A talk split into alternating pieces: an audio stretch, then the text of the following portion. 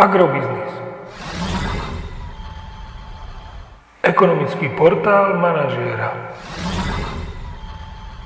Prognóza cien agrokomodít pre 20. týždeň. Očakávané ceny plodín na burze Matif na konci 20. týždňa. Pšenica 208 až 218 eur za tonu, kukurica 220 až 235 eur za tonu, repka 490 až 560 eur za tonu. Predpokladáme, že aj slovenské farmárske ceny jatočných ošípaných v tomto týždni budú pokračovať v raste, pričom by sa mohli dostať do pásma 1,55 až 1,61 eur za kilogram jatočnej hmotnosti.